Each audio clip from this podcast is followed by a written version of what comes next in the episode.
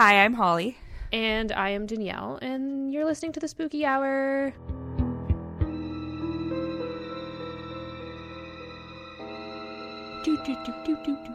Fuck Doug Ford. Yeah. I'd like Just to start getting this off right into very it. personal, and we fucking hate our premier because he's a fucking moron, and that's all I have to say. Yeah. So in breaking news, um, we're in lockdown again. No, wait, we're not in lockdown. We're in We're taking a break. We're breaking up with each other. yeah, emergency break, gray, lockdown restriction, but not stay at home is Yeah. what we're in. And Um, stores can stay at like 50% capacity if you're like Costco and all these big box stores. But the little stores can only have like one person in the store at a time. And Hairdressers are closed, tattoo artists are closed.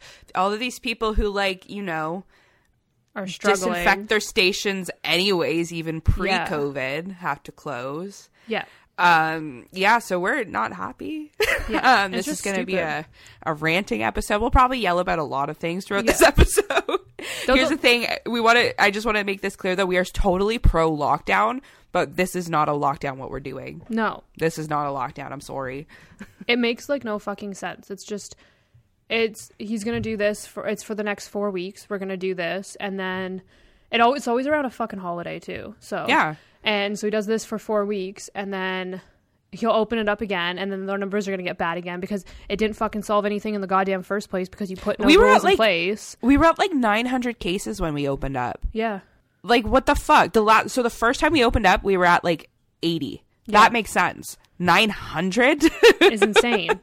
like uh and uh I feel I was just telling Danyelle I feel especially bad for restaurant owners right now, especially like the little small mom and pop ones because I think it was less than a week ago Dear Doug announced that they could open up to 50 people. Yeah. So they were buying food, they were prepping whatever PPE they needed to prep, you know, they spent money in order to rush to open only to be shut down again less than a week later. So I don't Mr. I love business. I'm a businessman has just took a d- giant dump on all of business right now. Yeah. And then he's blaming it on, on all the young people that go to work and work at grocery stores, but don't get offered sick days because Doug Ford took that away from them too, and they can't afford to live. and do you remember like last year when we were like shit talking Trump and that was much more fun because it wasn't like, Uh, you know, uh, us. ours, yeah. Um, that it wasn't fun for us. Don't get us wrong. We we felt very bad for you guys at the time, but we would now like that same empathy directed at us. yeah, because fuck. it's just so stressful and so stupid. And I just feel so bad for everybody. I'm very lucky in that my job is not and has not been affected, and probably nothing's going to change for me in this lockdown because we're quote essential. Um, I just don't go to the office anymore. We're just like permanently from home. So I have to go to the office. I don't know if it's going to drop down, but I am currently in the office half of the week. Um, I don't see them pulling back because we have our fucking glass dividers and whatever the hell now. Um, do you have tinfoil hats? I want tinfoil hats. I know, but I'm going to start wearing one. yeah, perfect. but I just feel so bad for everybody who is affected. I have a lot of friends in the music industry still. Yeah. Um, fun fact, I don't know if I've ever said that. I used to work not in the fun side of the music industry, but you know, the music industry nonetheless. And uh, the law side of the music industry. yeah, it was the boring side. Um, but I have a lot of friends still in the industry who have not worked since 2019, basically, Yeah, because you can't. can't. have events. yeah. And it's you know it's not like jobs are falling out of the sky right now. And I don't know. I just seeing all of it. I'm an I'm I'm an empath, and I just it makes me sad seeing it all happening. And I feel I can't do anything to help. You know what I mean? Like I, I want to help people, but you know the fuck can I do? Yeah, we literally can't fucking do anything because Just got to stay in our house. yeah. I want the vaccine so bad. Shoot me up. Shoot me up. Oh, my boyfriend's getting his on Tuesday. So jelly. There's some good news. Yay. Perks of being a He's- scientist. He's a yeah, he's a scientist. So he he got like an email through his work. Um, and it was really fast for him. Like he got a response right away with an appointment. So that's cool. I know it's him. not that great for all of Ontario. We're also having a problem with fucking vaccine rollout. So uh, God help us. So yeah, that's um that's where we're at right now. It's Yeah. gonna be a a ranty episode, I think. I think. I mean, it's oh, happy. lo- Well, by the time you listen to this, the long weekend's over. But I guess it's an Easter Monday, but it's not a holiday for us. But it's Good Friday right now, which means Jesus. we don't have to work, so it's good. Oh, good I thought you were gonna say what Jesus was. I don't. I'm not religious, so I'm not going to say anything about this weekend because I have no idea why it's called Good Friday. I just know that Jesus Christ Superstar is on the TV all weekend long, and I'm about to have a real good weekend. Oh my Um, gosh. That's my favorite. I made Carl watch it last year. I'm also going to let everybody know that his birthday is Easter weekend, and I make him watch Jesus Christ Superstar on his birthday weekend every year. So Carl is Jesus. Yeah, pretty much. Um, but yeah, we hope you're enjoying whatever sort of long weekend you get, and Yeah. uh, if you're in Ontario, uh, we hope you got to like vent some anger, have a drink on the patio. It's cold, but the the sun's out, so Yeah, that's yeah.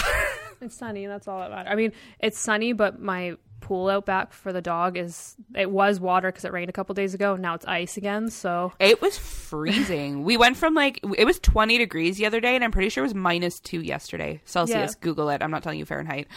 right now, I have my my my temperature right in front of me that reads outside. It's negative one. Fuck. right and it's sunny as fuck. So and it always snows Easter weekend, so we know that's coming. yeah. So it was snowing yesterday. It was really pretty. I didn't get any where I was. It was just like light flurries didn't stay, but it. It seemed to be more out your way. I, I was I didn't miserable. see any. I love snow, but like fuck, I'm over snow, man. We love snow on Christmas. Yeah. Oh, Miss Miss Kylo just let herself up. Hello, Kylo. She's like, I heard uh, my pool. You talking about my pool? Let's go play in the pool. She's recording with us today. She wants to be in this episode. Our Yeah. little mascot. yeah. Um, Uh, with that, uh, I think I feel a little bit better. I think so I don't. too. I don't know if I'm done yelling yet, but like we might as well get spooky and then keep yelling where we see fit. Okay, good.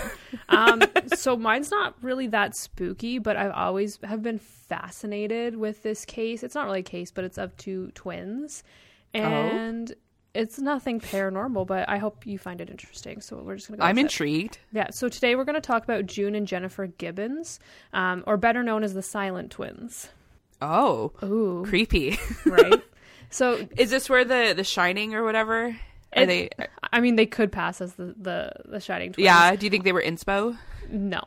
Okay, because But- that's totally what I pictured when you said that. But like honestly, like they are just absolutely fascinating and it's just it's just crazy what the world can make people do and I really do feel like the I'll get into it but like the world affected them in such a negative way and the, was the reason why they are they the way they are and we're just gonna, we're going to talk about it. Oh my um, gosh, I'm ready. Okay. So June and Jennifer were born Hold on, I'm to wait cuz my dog has decided to like chug her water. I'm just going to hold on for a quick second. Fucking Kylo. Um, so June and Jennifer were born on April 11th, 1963, in Barbados to Gloria and Aubrey Gibbons.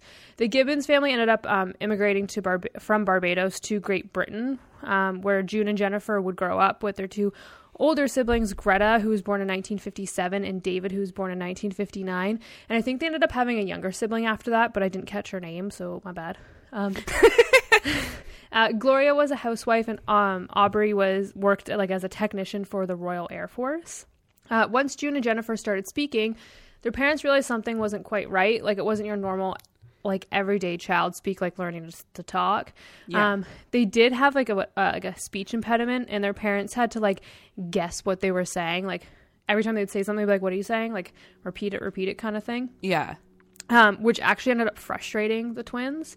Uh, they seem to be um, behind in their language skills as well, and by like their age, they shouldn't be.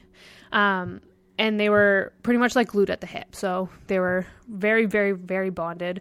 Um, Like codependent almost. almost on each other yeah but what was also weird about their speaking was that they didn't seem to be speaking english like it didn't seem like they were it was almost like a made-up language that only them like they understood with each other Whoa. yeah and as they grew up they really fell back into each other and pretty much refused to communicate with anyone except each other like they did with their parents like a little bit but it wasn't like normal Yeah. communication um and they'd only talk to each other in again what seemed to be their own language. So in school, they were the, um, the only two black children in their school, and they were ruthlessly bullied um, for not only being black but also silent. Like they wouldn't talk to anybody, and they were very like when they walked, they'd walk in unison. Like they'd like it's almost like they were like mirroring each other, and like so wild. and when you look, there's videos of them. There is a YouTube video, and they end up interviewing like June, and Um, so she's in it, and I'll explain about that a bit uh, later. But they do have videos of them like while they were in school, and they were just like stone cold, like they'd be eating, and like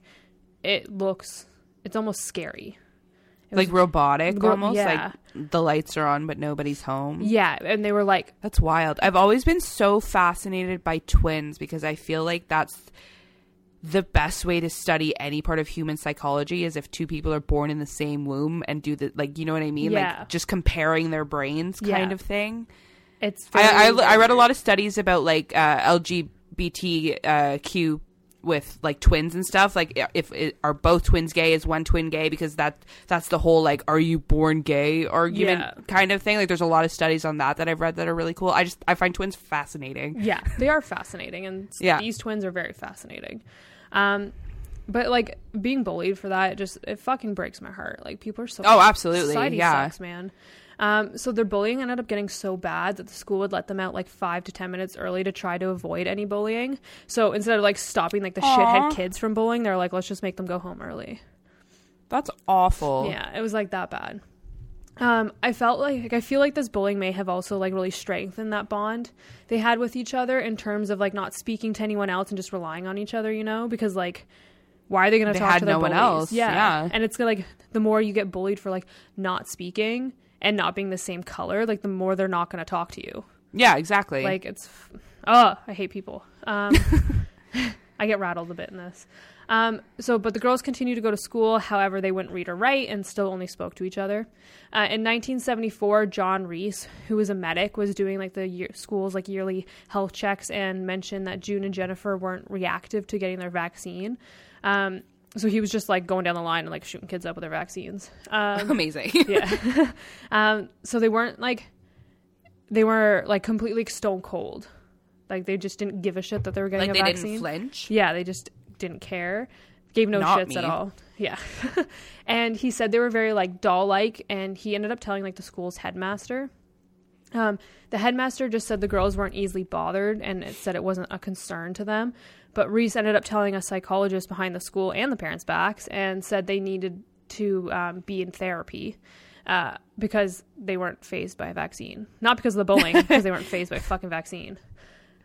I feel like I feel like they maybe thought that I don't want to defend the behavior here, but I feel like they maybe thought that the girls were just being bullied kids to a certain extent and then when they had no physical reaction to something they're like oh no something's like wrong Yeah. like Like there's You know something what I mean? there. Yeah. because like i i was bullied as a kid and i didn't talk to anybody either kind of thing but Yeah. like i definitely flinched at a vaccine And then she met me. and then i met you and, And then the we were both died. bullied Yeah. And then she broke my face with some blinds. really because i believe you were the one that got in trouble for that so I that did makes get me in think trouble for that. you broke the blinds. I think you broke the blinds. Are you serious? I'm just gonna go back in this argument. Are you Are serious? Are you serious?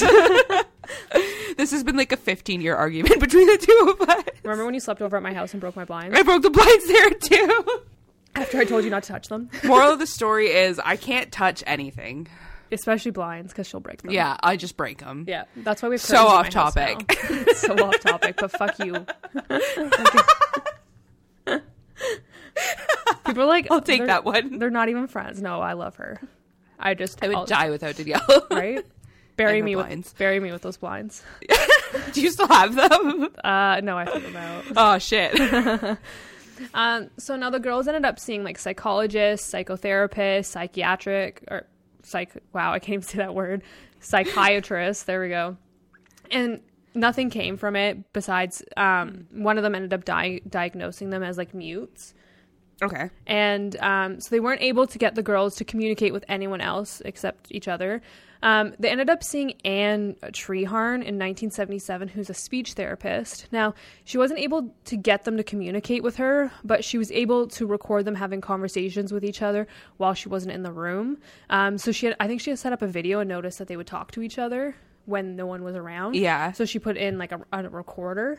Um, Anne said that in these um, recordings that she thought June wanted to speak to Anne, but Jennifer wouldn't let her. Um, Anne is quoted saying, and I quote, Jennifer sat there with an expressionless gaze, but I felt her power. The thought entered my mind that June was possessed by her twin. Um, so she's also noted um, saying that their language that they spoke to each other was actually English and not some made up language that everyone seemed to think. But it was English, but just spoken extremely fast. Whoa. And they think it's because of like they girls got so frustrated because they both had the same speech impediment yeah. that they they really only understood each other. So they like almost, they learned how to understand each other. exactly. Wow. So they spoke really, really, really fast and just made it like kind of like their own language in a way. So they like empowered their speech wild, impediment without yeah. realizing it, which is mind blowing. That um, makes me think that they're like far more intelligent than people let them be. oh fuck, they are. They're yeah, they are. Yeah. Yeah. Um, so after this, June and Jennifer were actually separated and sent to different boarding schools. So they did this in hopes that the girls. That's awful. Yeah, the parent, like the parents, agreed to all this. By the way, like they they put the girls in therapy. They they did their best, but they hoped that the, it would break the the girls like it would not necessarily break their bond, but like while being separated, they would start to open up and come out of their shell. However, it did polar opposite of what they expected. Um, so both June and Jennifer fell back into themselves more and almost became like cato- catonic or whatever it's called. Oh wow. Yeah. Yeah, and so they realized this experiment of separating the girls was a complete failure. Ended up having them just reunite. Um, however, this made their bond stronger, but in ways of it, it isolated them together even more. So more withdrawn from everyone. They verbally stopped speaking to their parents, and they would only write letters to as a way of communication with their parents. Wow. Yeah, because they would talk to their parents, but it would still be like a "What are you saying?" kind of thing, and Yeah. it'd be like a one word sort of thing. So June and Jennifer did what Holly and Danyelle did in 2008 and never left their bedroom. you do that now. I know, like so true. Um, so they would play with dolls and write stories. When they were 16, they took a creative writing course and they ended up getting one of their stories published in like Vanity Oh, wow. Press. Yeah, they pulled their money together to do so. So they paid for the story to be in there, but it worked. Um, so June wrote a story. It was called The Pepsi Cola Addict, but it was about a young teen seduced by his high school teacher. It's it's not what you expect. Let's just say Wow. that. Did you read it? No. Okay. um, but I know the plot of it, and I'm not going to go into it. Um, so Jennifer wrote a book called, Dis- or a story called Dis uh, which is about an excessive violence at like a disco bar. So wow. they were writing some pretty out, Intense Yeah. stuff. yeah, And like it sounds like so they were 16, 16 years old. Like pr- probably above their their English level. Yeah. In terms of like schooling. Yeah, definitely. Wow. Yeah. And by the time June and Jennifer were 18, they started drinking excessively and doing drugs and committing petty crimes. In 1981, um, they stepped up their petty crimes and ended up burning down a tractor store, which caused $200,000 worth of damage. Wow. They also tried to burn down a local technical college. Um, they also even went after each other, which is where it gets weird. So Yeah. they became physically violent with each other. Apparently, June tried to drown Jennifer in a river. Jennifer tried to kill June by strangling her with a radio cord. Jesus Christ. Yeah. Eventually, they were put into a maximum security hospital. Um, so this came shortly after their tractor burning incident. So the girls were caught for burning down for arson. Um, Yeah. Were held in prison, and once they were um, charged with the arson crime, they got sent to this maximum security um, hospital. Um, in the hospital, the girls were treated with antipsychotic medications. Um, and the medications actually had like a bad effect on Jennifer, giving her like very bl- blurred vision. They thought um, the girls were schizophrenic, so that's what they were treating the girls with, with the Yeah. medications for that. Um, so I can only imagine the shit they went through in this facility. Um, they were only there for, or they were there for nearly 12 years. They're, Oh, wow. They both kept diaries, um, and there is a diary entry from June, and she kind of like stated what their stay was like at this facility. Um, so I'm just going to read it now. So I quote We got 12 years of hell because we didn't speak. We had to work hard to get out. We went to the doctor. We said, Look, they wanted us to talk. We're talking now. He said, You're not getting out. You're going to be here for 30 years. We lost hope, really. I wrote a letter to the Home Office. I wrote the letter to the Queen asking her to pardon us to get us out, but we were trapped. So I Wow. can only imagine what fucking happened in that facility. So she's she's saying that they did start speaking while they were there. They did, but not like like a full on like communication. Okay. It was still like I thought that they like secretly knew how the whole time and were just fucking with everybody. They did. They knew how to communicate with people. Oh, they just okay. They, they, they that's the. I'm gonna get to that at the end, but like, they knew how to communicate with people, but they just are so deeply rooted into each other yeah. that it kind of like manifested and this was like their norm so when they when they're in this facility they would start talking to people and like not like a full on communication but like if like a girl would say a joke they would laugh like they would understand gotcha. what you're saying Yeah, yeah, yeah. and try to make it look like they were not because they weren't crazy that was the worst part about it No, like, and they seem very, very intelligent. yeah it's crazy So so cool. Yeah. In 1993, June and Jennifer were being moved to a lower security clinic. Um, it was called Caswell Clinic, which was in Wales. And when they arrived, Jennifer was unresponsive. She was quickly taken to the hospital where she was pronounced dead at 29 years old. What? Yeah, she apparently died of a sudden inflammation of the heart. So now, in the days leading up to Jennifer's death, Marjorie Wallace, who I'm going to speak about in a few minutes, and I'll explain her connection with June and Jennifer, but I just want to get to this point first. Um, but she was visiting June and Jennifer, and she played, as I said, a big role in getting these girls um, moved from their high security clinic to a lower lower security clinic. Um, but she was visiting Jennifer and well, the two girls. Um, and while visiting, Jennifer had said to her, and I quote, "Marjorie, Marjorie, I'm going to have to die." Marjorie was confused and said she didn't have like didn't have to, don't be silly, and asked Jennifer why she thought that. And Jennifer said, and I quote, because we've decided that. Wild. Yeah. So Marjorie told the doctors this, and they just shrugged and said that they were being monitored, so it's fine, like nothing's gonna happen. The morning the girls left for the new facility, Jennifer apparently said she wasn't feeling well. In the car where they were being transported, um, Jennifer said, and I quote, At long last, we're out. She then laid her head on June's shoulder and never woke up. Um, the doctors, Wow. yeah, the doctors stated there was no poison in Jennifer's system. The medication she was given um, it were the same meds that June took, and their argument was June was alive, so it's fine. Like, which is so baffling to me. That I, I was thinking so this bad. whole time. Uh, back in this time period, uh, at these facilities, they pretty much gave everyone like the same dose of the same med. Yeah, Like they didn't. They didn't.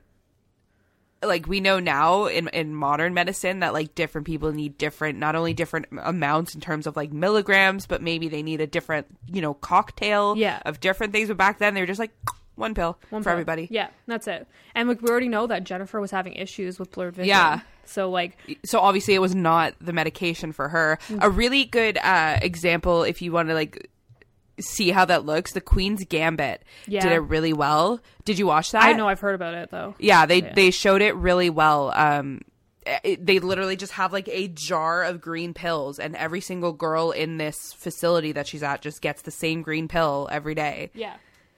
even if they're healthy, even if there's they're not the diagnosed same- with anything. Yeah. Like it's the same, and especially like back then they didn't give a shit, right? So they were just like, Yeah. yeah, take it, whatever, it'll, it'll help in some way. So I've been I've been thinking of the Queen's Gambit the whole time. The, like the facility that they're in is very similar sounding to the one that she was put into in the earlier episodes. Yeah. So I really like that show. In It- case you haven't, I heard, I, I, I heard it's a good show. That's a chest one, right? yeah, yeah, it's really cool. It's not. I thought it was just like, oh, she's a girl and really good at chess and beats a bunch of guys, close. but there's there's a whole bunch Yeah. involved. I I really liked it. Hi, so Ho- Holly highly recommends. I do.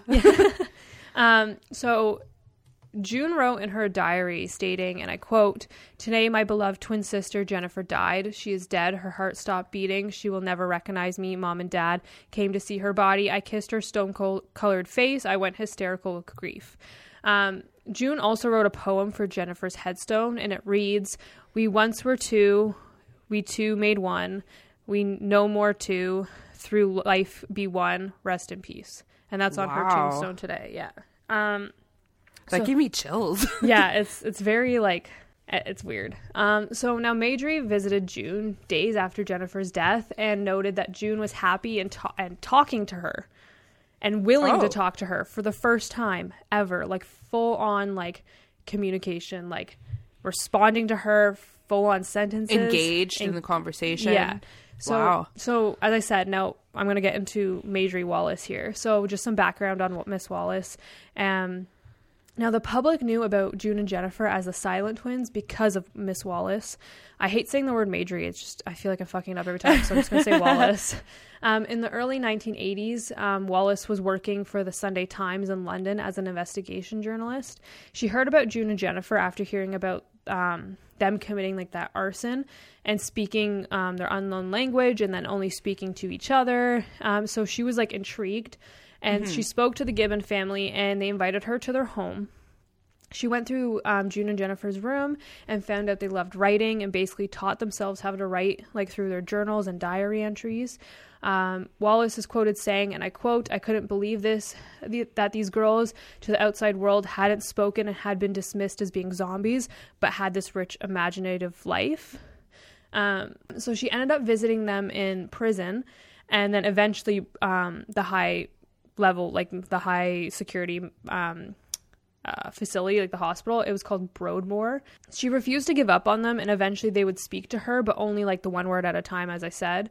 Um, so she would make jokes and they would laugh. So she definitely bonded with them, but it wasn't like what she expected, but she just didn't give up on them. Um, yeah. She said she also read June's diary and she felt that June felt possessed by her sister Jennifer. Um, she called Jennifer her dark shadow. In Jennifer's diary, oh. she thought June and herself were fatal enemies and described June as, and I quote, a face of misery, deception, and murder. Wow. Yeah. so these girls had what you think is some unbreakable bond that but they actually hated each other. That's so weird. Yeah, they hated each other. I mean, they did try to kill each other. So, but they have like their own what you think is their own language. They only communicate with each other. They like when they would walk, they would walk in unison. They almost mirrored each other. So you'd think they're like like codependent, yeah. but maybe they were codependent, but not in like a positive way. Yeah, exactly. Wild. And they almost got like so frustrated with not communicating with other people that they kind of like took it out on each other because that's the only yeah. person they communicated with. It's just it's mind blowing. So over time, their diary entries basically stated that they feared each other. Uh, Miss Wallace said that June was more fearful, while Jennifer was like more of the dominant. Um, so their diary entries are crazy. Um, and are about one another. Some are online, so I suggest go reading them. I didn't want to include them all. I'm actually going to look into this. I'm fascinated by this one. There's also a whole um, documentary. It's right. It's on YouTube, so it's free. I it's um. I forget what it's called, but as soon as you look it up, it's like the the first freaking link. It's about an yeah. hour long. Go go l- watch it. It's insane. Made my Friday night plans. You're welcome. um, so now June told um, Marjorie Miss Wallace um, after Jennifer's death, she felt like she could be free for the first time, and it really opened her up. She also said that Jennifer had to die, and they both decided that once Jennifer died, June would be responsible to stay alive for Jennifer. June. That's so weird, but there was no like. It's, like it was a, a, natural death, right? As far as a, it's honestly it's unsolved as what her death was. It, they said her heart was inflamed. So there's theories on like the medication fucked her up. Yeah. Um there's theories that June killed her. There's theories that Jennifer killed herself. It's there's tons of theories, so but weird. it's just her heart got inflamed and she just died. But it's weird for her to be like uh, is my time to die, and then literally the next day she and dies. then she just died. Yeah. But there was no obvious signs of like someone doing that to her or her yeah. doing it to herself. so fucking wild. Did she have like some like do they have like some like spiritual power where they I was just thinking are they like descendants of witches? Are they like yeah. you know, possessed by demons? Are they de- you know what I mean? Like I don't want to take away from these poor girls and their story, but I've never heard anything quite like this. It's it's just it's fascinating. So yeah. June is still alive and lives in the UK she isn't like this crazy outgoing person now, but she lives in she's in lives in normally. She's a normal part of society. She speaks to people. Um, basically, polar opposite of what she was growing up. Um, June has been asked about why her and Jennifer wouldn't speak to anyone else and remain like these silent twins. And yeah. she is quoted saying, and I quote, We made a pact. We said we weren't going to speak to anybody. We stopped talking altogether, only us two in our bedroom upstairs. And that's it. There's no explanation to it. And that's it. They just decided. They just decided that was it, and they would only speak to each other. And it, the thing that like it throws me is that for June to be open and communicating with people again, Jennifer had to die. That was their thought process that one of them had to die so one could live, basically. Which I- is that's so baffling to weird. me. I I was wondering if they were like um I can't remember the terms like the fraternal versus identical twins or whatever like Yeah. if th- if that matters if they were like split from one egg maybe they were like one I, I don't know how to word this I'm not smart um like one personality that split and you know what I mean like yeah. it's ha- like they should have been one person and weren't Yeah. and then i don't know how you know what i'm saying I, kinda I always have these ideas in my head and i don't know how to say them smartly I totally freaking get it, but it's like it's like they were one person but put into two bodies. yeah and then it's almost like like i don't want to say good versus evil but like if um, i'm sorry i get confused the one that passed away was Jennifer. Jen, jennifer so if jennifer was quote the the evil leader the the the one suppressing june Yeah. she was like the negative side of the personality. Yeah. And June needed her to go because she needed like that negative personality to be gone kind Yeah. of thing. So weird. It's just so fascinating. So it wasn't anything like paranormal this week, but like Oh, this hi, Panda. Hi Panda. But this case is just it's I love that. it's just so like it gets your brain working and you're just like there's so many different ways to think about it but like the thing i just can't get over is like they literally thought that they would have to communicate with each other until one of them died yeah. and that's just how their life went this is like one of the coolest things I've ever heard. and like does it stem from that bullying does it because it started with their speech impediment that their parents couldn't understand so that frustrated them. Then they went to school and then people would make fun of them for being quiet but they didn't want to talk because of their speech impediment they didn't want to be made fun of but they Yeah. just kept getting made fun of. So like why would they be open? So it like dove their personalities and like their minds deeper into each other Yeah. and they only had each other to rely on. So did that like start everything and it just like snowballed from there? And then once they it just got worse and worse and worse especially like if they um, started getting into like alcohol that would Yeah. obviously affect your mind especially if they i'm not saying they are because i don't have any evidence that they were schizophrenic but if they were being treated for that that would also be a snowball effect and like it's just so many things all engraved into one that could have been the reason why these girls ended up this way Yeah. I've also been sort of thinking this whole time that they possibly could have been on like the autism spectrum. could have been uh, because it's uh, I don't want to say very common, but you do see a lot of times in in children with autism where they do lack the social skills, but then they're geniuses in other areas. So like these girls were very good at writing and had zero communication skills other than that. Yep. And I think if if they were on the spectrum, I feel like that's that would be a factor, could play a especially like sure. definitely yeah it's but ju- just the the whole like murder vibe behind it like i don't i don't not murder vibe but the whole like one must die for the other to live vibe i don't quite get that Yeah. still like i don't think that can be just explained away with Yeah. you know slapping some sort of medical term on it and like the diary entries are a thing like some of them are very violent um and their their short stories they wrote aren't something you'd expect from a 16 year old kid like were Yeah. very very violent and it's just like and then the video that's on youtube the interview it's june had just got released basically from the lower um security um, facility. And she was just she was talking in it. She's fucking beautiful. Like you can fully understand like she it was amazing to see her like that. Yeah. and it- when you listen to her speak and like talk it's just like you wouldn't even think of any of this. Yeah. Like it's just a normal she's just sort of completely moved past it yeah and also like at the end she's just so excited to be out and to start living normally and having a normal life and Ugh, she could only get that because again Jennifer sacrificed herself in a way. It's just, it's crazy. it's very very bizarre i really like this thank you for covering it You're welcome. It's, i'm it's gonna be thinking about this for the rest of my life Yeah. Um. Okay. So my case is very fucked up this week. Oh, great. Uh, I feel like I've gone soft over the last few weeks, and I just you know wanted to go all in. Um. I'm here for it, but also terrified. Uh. Yeah. This one's it's there are several graphic warnings throughout this episode. That's all. I think I wrote graphic warning like five times. Oh gosh. Um, okay. I'm preparing myself. Fun fact our lovely home province of Ontario had a pretty brutal cult back in the day.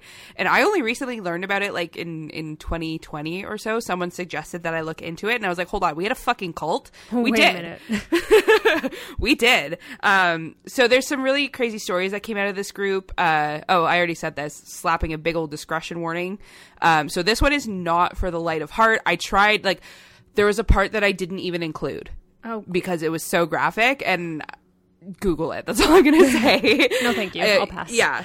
So today I'm talking about Roch Thériault and the Ant Hill Kids. I've Um, never even I, heard of them. Yeah.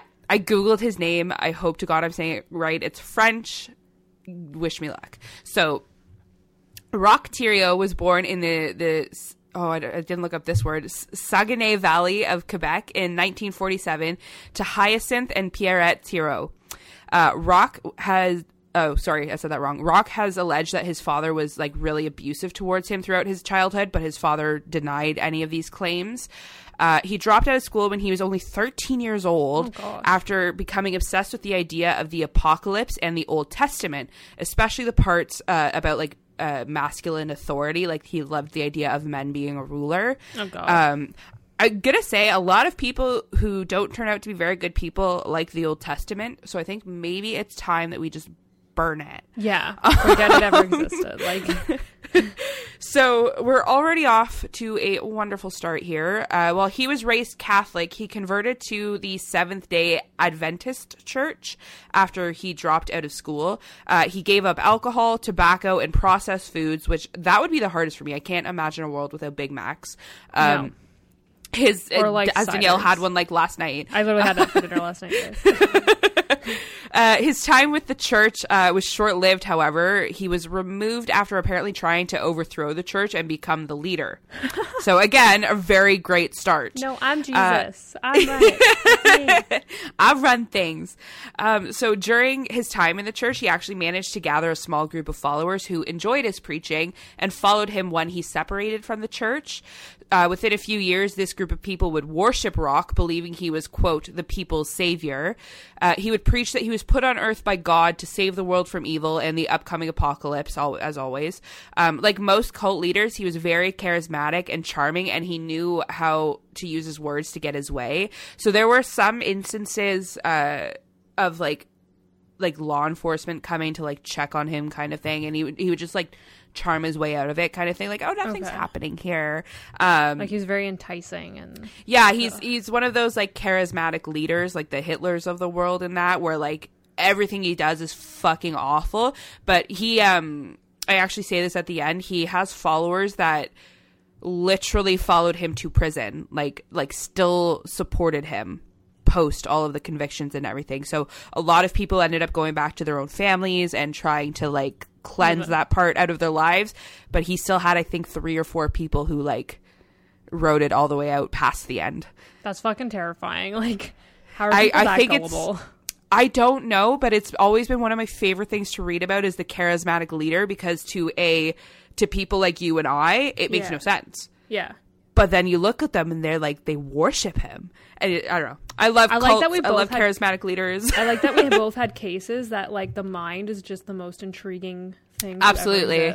And that's part of why we started this. We just love the human brain and what better way to look at it than with murder and creepy shit. Yeah. Like, that's normal, Um, right? yeah, yeah, totally. Um, so where did I get to? Uh, so Roch's following grew larger, and they decided it was time to create their own community where they could live freely and practice their religion in peace. Uh, he forced his followers to abandon their past lives by telling them that their loved ones were all corrupted because God told him so.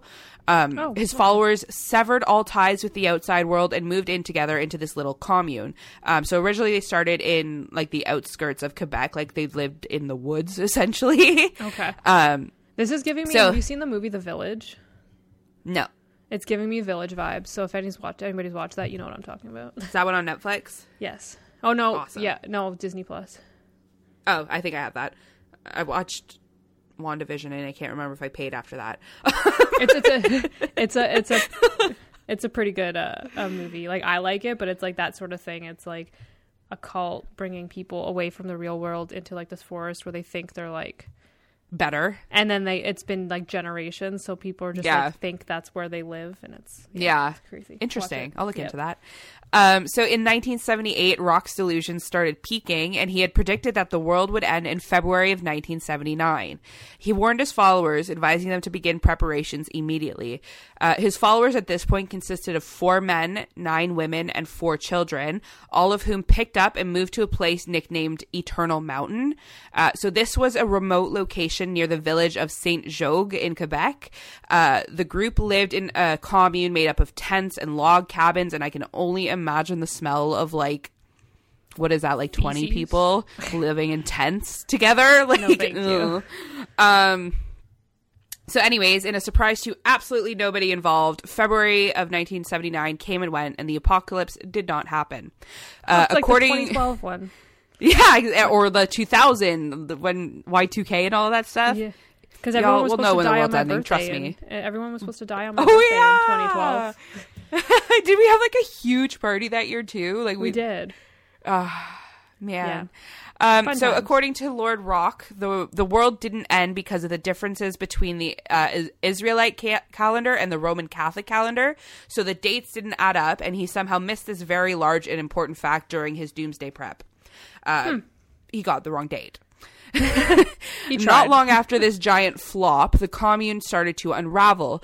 Uh, mem- members began talking about leaving, but Roch somehow convinced them to stay, and that actually they needed even more members in order to prepare for the real apocalypse. oh that makes a lot total sense Roch, quote, married all nine of the women in his commune and ended up fathering 26 children. So, like, he Holy did a fuck. really great job at getting more members. He, he, he did the thing.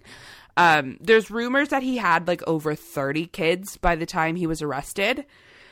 Um, but That's at this present children. time, that's one too many to 26 children oh my god with nine women. and with his Uh, brain that's terrifying Yeah. So in 1981, his mental health really started to deteriorate at the expense of his followers. His preaching would grow crazier and crazier, and his latest claim was that he was some sort of god doctor who could like perform magical surgeries. Um, so here's your first graphic warning. This one involves a child. Um, just gonna put that out there. Um, so in in 1981, a two year old boy named Samuel Giguère uh, was receiving care because of, of presumed urinary tract infection. Uh, the only described symptom was that like he was crying when he was peeing, and he would like hold it because it hurt. Um, so Roch performed a horrific quote surgery on the young boy's genitals and mutilated him in the process. I'm not going to tell you what that surgery was. You can find it on Google. Um, Obviously, the poor child was inconsolable when he woke up and he screamed relentlessly. When they couldn't get him to quiet down, Roch ordered one of his followers, Guy Veer, to beat Samuel. Samuel God. died of his injuries later that day. In an attempt to hide the murder, Roch ordered his followers to burn the boy's body. Uh, he punished the man, Guy Veer, uh, for killing the boy, even though he directed him to beat a two year old child up and was somehow surprised that that two year old child died.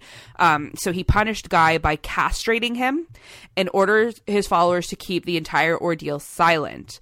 Um, that's so, the s- fucked up what the hell yeah, and that's that. We're only on issue number one here. I'm so sorry. oh my god Um, yeah. So the the commune came up with this story that Guy had been trampled by a horse, and that's why he lost his bits.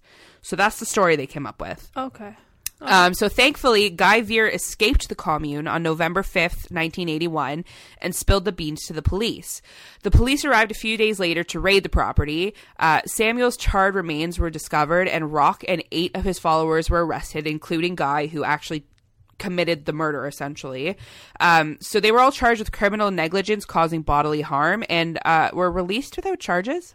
how I don't know. I looked it up to try to see like how the fuck it happened. Yeah. And it looked like they just lawyered their way out. Like there's there's no there's no real excuse. Like I'm pretty sure it was just like a technical fucking thing. that's fucking ridiculous I could not believe that. Um and had they caught him at this point, it would end here, but instead we're going to keep going, and I'm sorry. Uh, so, following the releases, Roch and his followers picked up and moved to the outskirts of Burnt River, Ontario, which is like uh, in the Kawarthas. It's it's sort of like north ish. I'm really bad with directions. North ish of like Peterborough. Um, so here, Roch continued his rule over his followers, including his 26 children and uh, his few remaining followers who remained uh, loyal during his short stint behind bars. So they were held for like the proceedings and stuff. So he did get put in jail for a little bit. Um, Ooh, so like this slap on the wrist. yeah, literally. Um, so this new location uh, in Burnt River is where Roch came up with a nickname, the Anthill Kids, because the group lived off of the land and would make like maple syrup and smoke their own fish and all that stuff. So Roch would often say they were like ants working on an ant hill. It sounded really lovely, minus the whole murdering children and like everything that's coming next.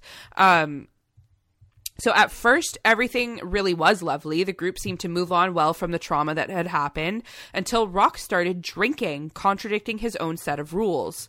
Um, so when he drank, he became violent and irate. Uh, he would abuse his followers both physically and mentally, manipulate. Man- oh my god, manipulating them into staying with him. Uh, he would beat them at first with belts, but rapidly progressed into using hammers and the blunt Oh side of an axe. Uh, he gained such control over them that during this time they learned not to speak to each other unless given permission. Um, this was kind of a smart move on Roch's part because if you make them fear speaking to each other, they can't plan an escape. yeah. So he basically made it so that, you know, if he caught you and I talking, we'd be beaten with hammers. I'd be dead so long ago. Girl, yeah, we wouldn't, let's be serious, we wouldn't be in this situation. No, we wouldn't. But I'm just saying. Um, so, graphic warning number two here. This part's gross. Uh, if Roch had even the slightest inkling that a follower was thinking of leaving the commune, he would suspend them from the ceiling and pluck their hairs out one by one before emptying his bowels onto them. Uh, because that wasn't enough, he would test their loyalty by making them break their own legs with hammers, sit on stoves, shoot each other, usually in places like the shoulder where you like won't die, but like holy fuck, you still got shot. I'm so um, and out. he even made them cut each other's toes off.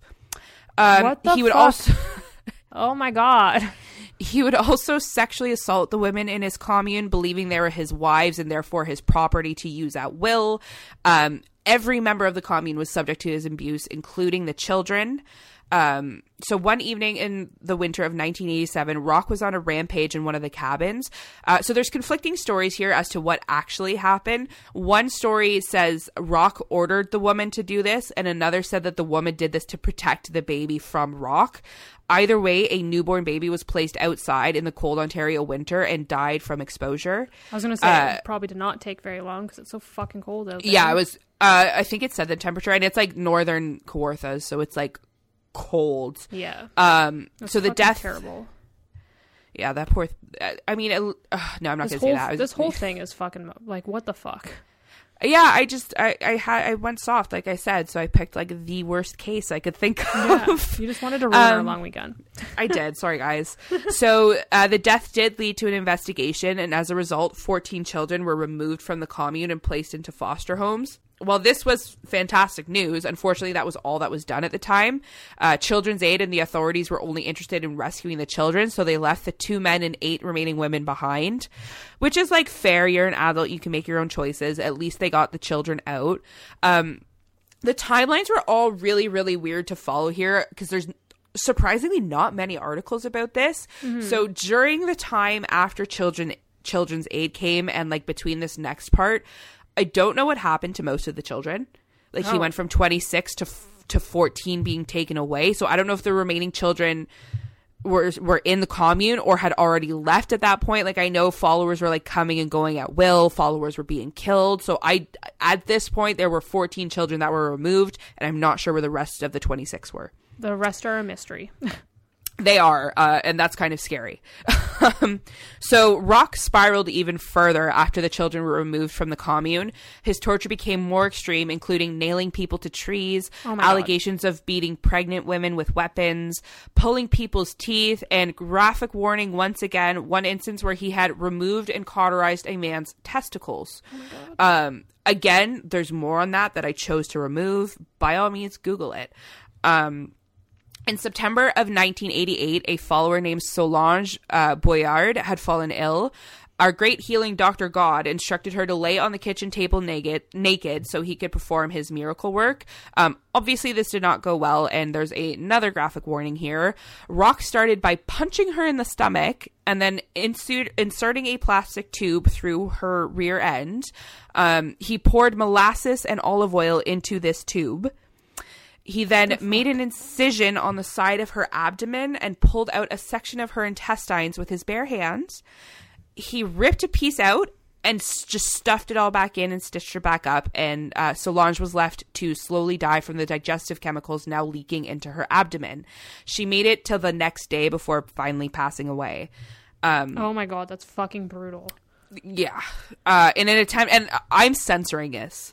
Like Yeah, I like- did my best to censor this.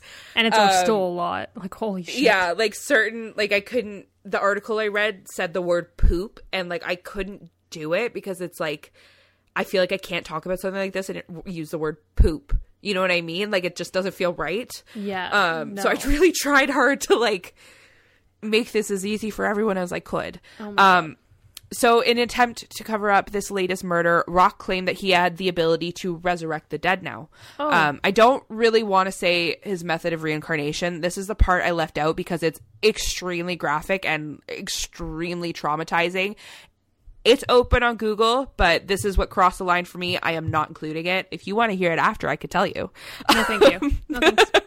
I'm good. so his attempt didn't work at the end of the day, and Roch ordered the remaining followers to bury her somewhere outside of the grounds. Before they took her body away, Roch removed one of her ribs so he could wear it as a necklace in a leather case around Oh his neck. God. This guy. What the? F- what the? So, uh, I know another article I read, uh, similar story here, but slightly different, and I wanted to share it just to to be fair. So, the other article I read alleges that Solange was buried immediately after her death, and then exhumed for a fake wedding, so Roch could complete his re- reincarnation ritual. So, the idea is they bear they dug up her body, put her in a wedding dress, and like propped her up for a wedding. hell? Um, it also alleges that he buried her after the ritual was completed, exhumed her again at the request of another commune member, then took the rib and cremated her. Um, I hope to God this isn't the case because I could not imagine like if her spirit lingered to be exhumed twice. That's. I so- could not imagine. Yeah. No, I'd be one Um, pissed off spirit. Yeah, I hope she's haunting the hell out of him, and that's not even me joking. I'm not trying to be an asshole right now.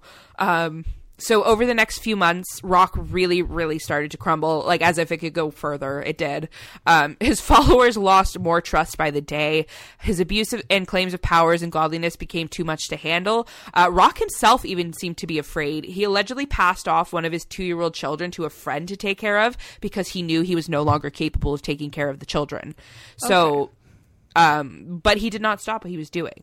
So some he members of the realize that he's going crazy, but he didn't want to fully admit he was crazy. Yeah, it was a very, very weird situation. Um, and th- there were still other children, but for some reason, this one child, I don't know if it was like a like a chosen one situation. Um, but he passed this child off to a friend. Uh, as far as I know, the friend adopted it, raised it as their own. Child is fine.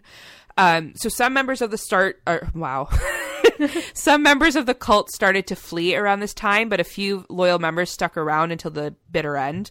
Uh, in November of 1988, another member of the commune, Gabrielle Lavallée, uh, complained that she had a toothache. Roch's solution was uh, to take out all of her teeth with pliers. Okay. Later that night, he chased her with a knife and uh, cut the tendon of one of her hands.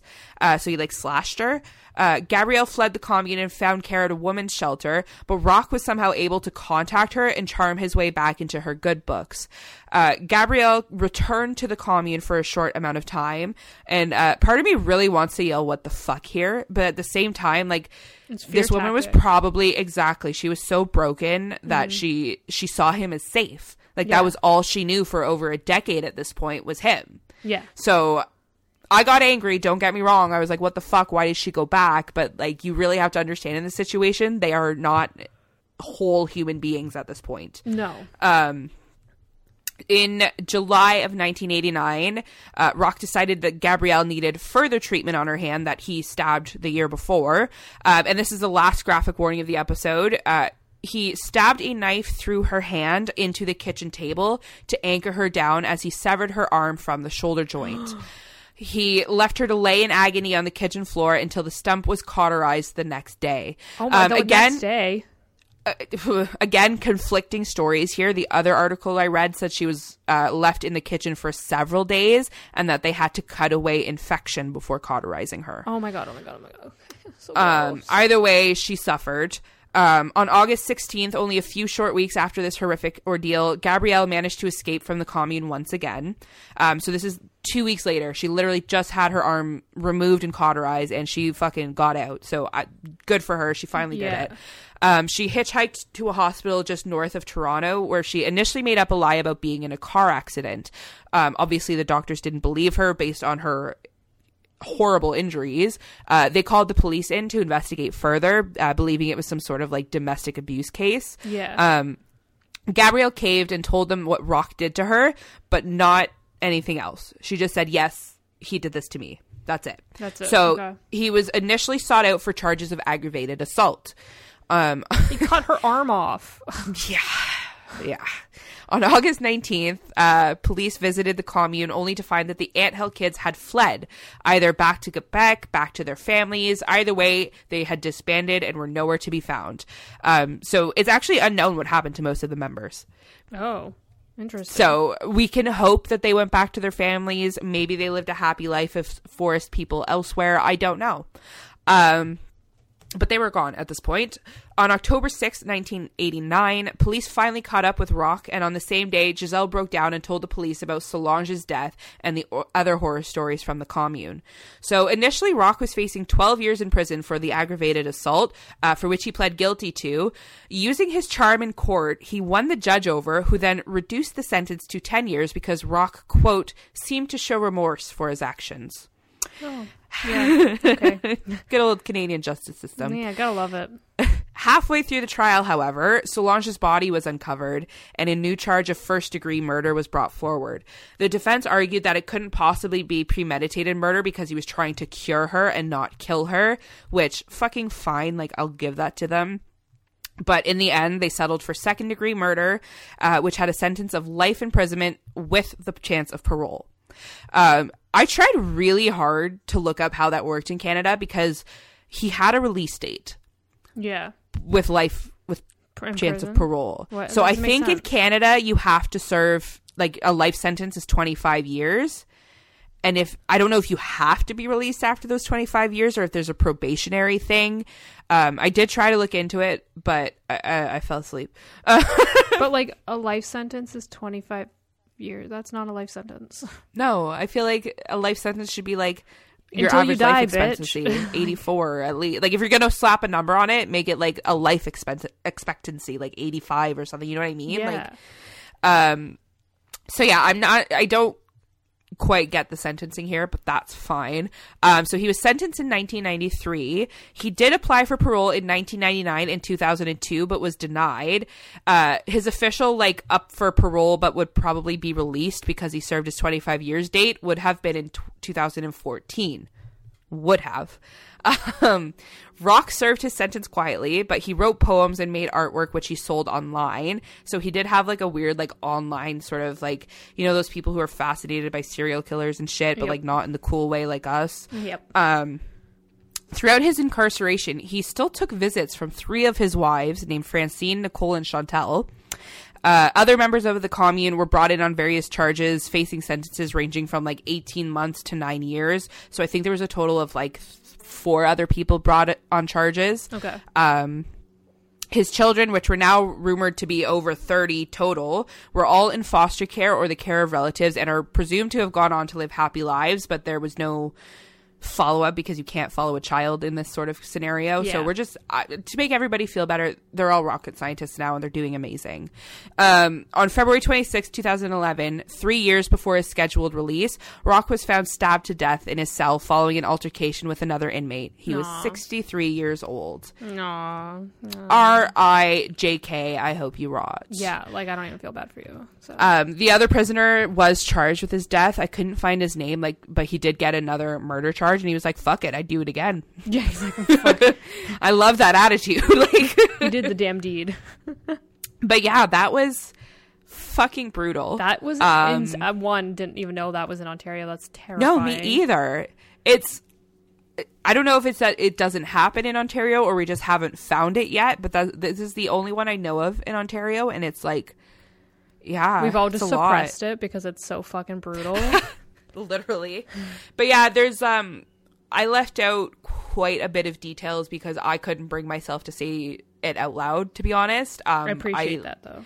Yeah, so if you guys want more details, it you literally just google Ant Hill Kids and it's there. It's there. That's disturbing as fuck. And like, it's just crazy how we always end up picking the kind of like not the same episodes, but the same kind of like Like background beh- theme yeah. almost. Yeah, we've been doing that since day 1 where we would have very similar because we have the same brainwave. I think so too. We're like those twins. Oh my god, yes. but like we have to start walking in like unison now. But like Ugh, it's just but no, I do like that we do that. It's- and we don't talk about it. I think we've said this multiple times. We don't tell each other what we're doing until No. like we start learn. talking. So it's it's really cool that we accidentally do like themes. yeah. But it's just We're it's just just, crazy. it's just crazy that people can manipulate the human mind that way. It's it's so unimaginable. Like you know, you're sitting here thinking I would never be that person. Yeah. But when you're like beaten and worn down in that and situation. you know in the middle of the woods with no obvious escape, like yeah.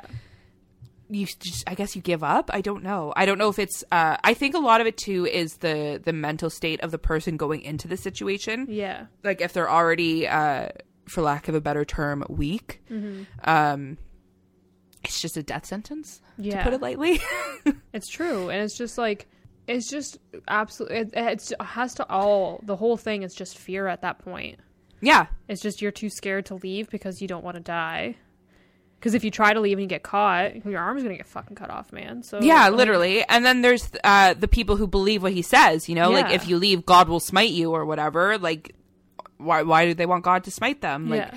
there it is. It's all fear based it's all yeah it's it's fucked. I love learning about cults. I don't love reading what they did in the cults but i love reading about the leader and how he like worms his way in and all of that stuff because Yeah. it's just i don't know the human brain man It's fucking fucked, man. Fuck- Char- I, I did a whole project on charismatic leaders in my sociology class. I did. I took sociology, psychology, and anthropology in grade eleven, and I think twelve. Did you do it in twelve? I think so.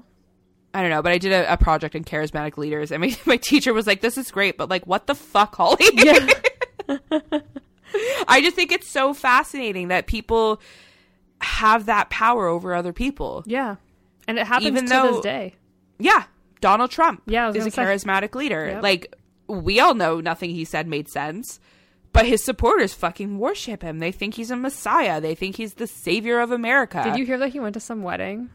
And Yeah, and he fucking made a speech about like, oh, they voted me out. Yeah. like, I got what a all the- fucking loser. Like, and you worshipped him. that's fucking crazy. Who one? Who the fuck is inviting him to a wedding? no, he just crashed it because it was Oh, at his oh, resort in. Florida. It was at like the Mar-a-Lago or whatever the fuck he golfs at. And yeah, he is- I, apparently the couple was like stoked because they were Trump fans, but like can you imagine like a normal person like you're having your wedding and like okay maybe it's funny that donald trump shows up maybe he does a speech saying you know i hope you have a happy marriage. And maybe that's a little bit funny. But when he gets up there and he's like oh you guys fucked up. You could have had another term with me. Now they're bombing. Like what the fuck? Like, what the- like at least make it funny. Can you imagine like being like those like part of that family where you like hate Donald Trump and you're like sitting there just trying to eat your dinner and he like shows up? Like i would have left. I would have like tackled him. shit. I would have like As- full on gone like Yeah. you know what? Fuck thrown it. your wedding chicken at him yeah, like- like, get the fuck start booing. fuck that. Like But yeah, no, hell? he's he's the most uh, modern example of a charismatic Yeah. leader because X amount of society knows that he's fucked up, but X amount of society thinks he's the greatest. yeah. It's Before that, it's like Charles Manson. Before that, it's like Hitler. Like drink the Kool Aid guy. yeah, I was gonna say that. I don't remember it, but the Kool Aid. I can't remember his name right now, but drink the Kool Aid. Y'all Yeah. know. It's just fucking nuts. And then also, um, if you guys have been watching that Derek Chauvin murder trial. Yes. Oh my gosh, I can't believe we forgot to talk about that. It's been absolutely insane Stressful? and heartbreaking, and oh, like there's just, just no words to it. And I, It's not on for the weekend, right? Like it's only during the yeah, but I think it's on Yeah. today. I think it's like a half a day. Oh right, it's Friday. yeah, Um yeah, I I will say I've never watched a live court proceeding and I I think it's interesting watching it happen live, but I Yeah. could never be a fucking lawyer. Are you kidding me? I would have I would have yelled at the f- defense team like every time they spoke, I would be like fuck off. Like like the cops, the- the like, patience. snaky as fuck. yeah, I don't like him at Shit. all. No, I don't like him either. And uh, I keep seeing this statement, and I also want to mirror that sentiment. Uh, George Floyd is not the one on trial. He's Yeah, not. no. So I don't know why it keeps going to "Well, he was on drugs, Like, and okay, so I'm on drugs right now. like, Do I get to die? Like, yeah, so he Um, needed his neck squeezed for nine minutes. yeah. What? Um. So it's just it's just disgusting that the defense is trying to like frame him in this light of like, well, he deserved to die. Yeah, He didn't. He didn't. didn't. The fact is, you know, most crimes don't deserve a death death punishment. N- most murdering babies and stuff, absolutely, by all means, string them up and kill them. I don't care. But a fake twenty dollar bill and being on drugs is not a death sentence. Nope. Like, was was he a perfect, outstanding citizen in that moment? Maybe not, but that doesn't mean he should die. Yeah, no. And the whole time he was just like the if you just watch the videos that were It's awful. I had never seen so I watched the um like the footage of his death. I'd seen it without sound. Yeah. Uh and watching it in the court proceedings with sound, I had to I had to take my headphones off. Yeah, I couldn't no, I do couldn't. it. It's absolutely brutal. So if you do watch it, just be cautious that it is quite brutal. Um but I think it's important that we all get to see how this plays out Yeah. because we see that the defense is losing and if this doesn't go you know favorably then we know it's fucking corrupt at this point because we're all seeing it happen Yeah, especially considering the dispatcher had alerted the sergeant saying that she thought something was her, yeah. wrong. So that's your number one right there, I right off the bat. her. Yeah, same. and the the one witness that was on the scene it's like you called him a pussy ass bitch i sure did I sure did. he's a pussy ass bitch Yep. so i don't like what the defense is doing they, they seem to be putting every witness on on trial Mm-hmm. every witness is like a bad guy but they're not doing any actual defending here There was one know? one witness that was like, I was just I. I was obviously laughing because like I'm like this person is just so fed up and I fucking love it and I'm here for it. And they're like, "D- you said I think it was the same guy and they're like, you said this, this, and this, and he was like, you watched the video, so yeah, obviously I did. Like you watched. yeah I, I think it's the same guy I he said was it in awesome the video. I said it in the video. Yes, and I'm Yeah. like, you're awesome, dude. Like fuck yeah, go right for the gut. He's like, Do awesome. Here's the thing. So they're trying to uh, paint the witnesses as being like an angry mob who were like threatening to hurt the police. So they, Yeah. the police reacted defensively, which, first of all, as a police officer, you should have some crowd control like tactics and you should not be afraid of a crowd like that. I understand being nervous, but should you not be trained for that? You wouldn't One. have a crowd if you weren't on his neck for nine minutes. Absolutely. Two, the crowd was kept well back the entire time. We saw that in the footage. Yep. Three, of course they're fucking yelling. They're watching you kill someone. Yeah. I wouldn't be quiet. I also wouldn't stand back, but I mean, to each their own. You don't want to get injured by a police officer. I get it. But yeah, it's it's fucking brutal to watch. I couldn't watch yesterday. I was too busy at work and yeah, it, it's brutal. That's all I've been doing all week. So sorry, work. But I th- and I think it's important that people do watch, like I said, to see, uh, hopefully justice take place. hopefully, hopefully, hopefully, Um, but I think it's I think it's great that they're broadcasting it so that we can see. So it's Yeah. it's very, I mean, as transparent as they're letting it be, kind of thing. Yeah, yeah, that was heavy. So was heavy. we'll end it on that. yeah. Come chat with us on Instagram. It's a Spooky Hour podcast. You can find us on Twitter at Spooky Hour, and you can email us at the Spooky Hour Podcast six six six at gmail.com. That's it, man. that's it. Have I hope you had a good long weekend if you got one.